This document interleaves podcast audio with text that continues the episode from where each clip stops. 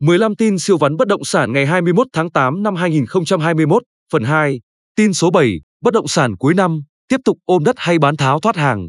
Diễn biến khó lường của dịch COVID-19 trong năm nay đã đập tan mọi kỳ vọng về khả năng hồi phục của nền kinh tế cũng như thị trường bất động sản được dự báo từ cuối năm 2020.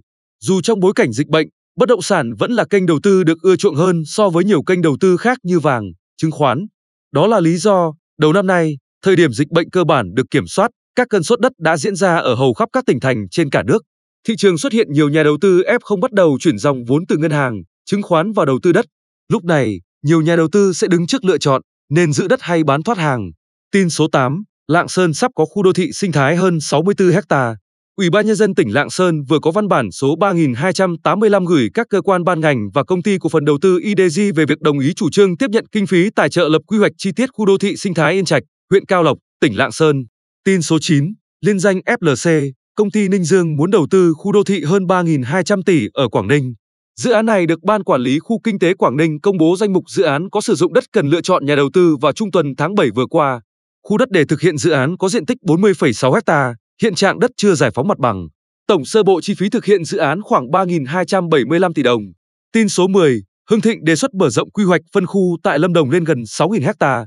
Sở Xây dựng tỉnh Lâm Đồng có công văn gửi các cơ quan liên quan lấy ý kiến việc tập đoàn Hưng Thịnh đề nghị thống nhất danh giới nghiên cứu, khảo sát và tài trợ lập quy hoạch tại thành phố Bảo Lộc và huyện Bảo Lâm.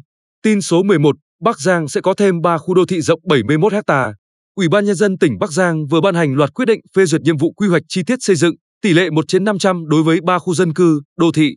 Tin số 12, tổng mức đầu tư dự án cao tốc thành phố Hồ Chí Minh, Tây Ninh dự kiến 15.900 tỷ trong giai đoạn 1. Theo kế hoạch, dự án cao tốc thành phố Hồ Chí Minh, Mộc Bài sẽ khởi công vào năm 2023 và hoàn thành năm 2025. Tin số 13, Nghị định 69, cơ hội cho doanh nghiệp tham gia cải tạo chung cư cũ. Nghị định 69 có hiệu lực từ ngày 1 tháng 9 tới đây được cho là sẽ mở ra một giai đoạn mới thu hút được nhiều nhà đầu tư tham gia dự án cải tạo, xây dựng lại nhà chung cư cũ. Tin số 14, giá nhà ngoại thành Hà Nội sắp bắt kịp khu vực trung tâm nhờ điểm sáng hạ tầng. Trong giai đoạn năm 2021 đến năm 2025, ngân sách 8,93 tỷ đô la đầu tư công sẽ tập trung vào các dự án cơ sở hạ tầng và phát triển kinh tế, xã hội. Chỉ riêng tại Hà Nội, Giai đoạn này sẽ có 460 dự án đầu tư trung hạn cho các dự án phát triển hạ tầng giao thông vận tải tại thủ đô. Savills nhận định, cơ sở hạ tầng phát triển tác động không nhỏ đến nhiều phân khúc bất động sản.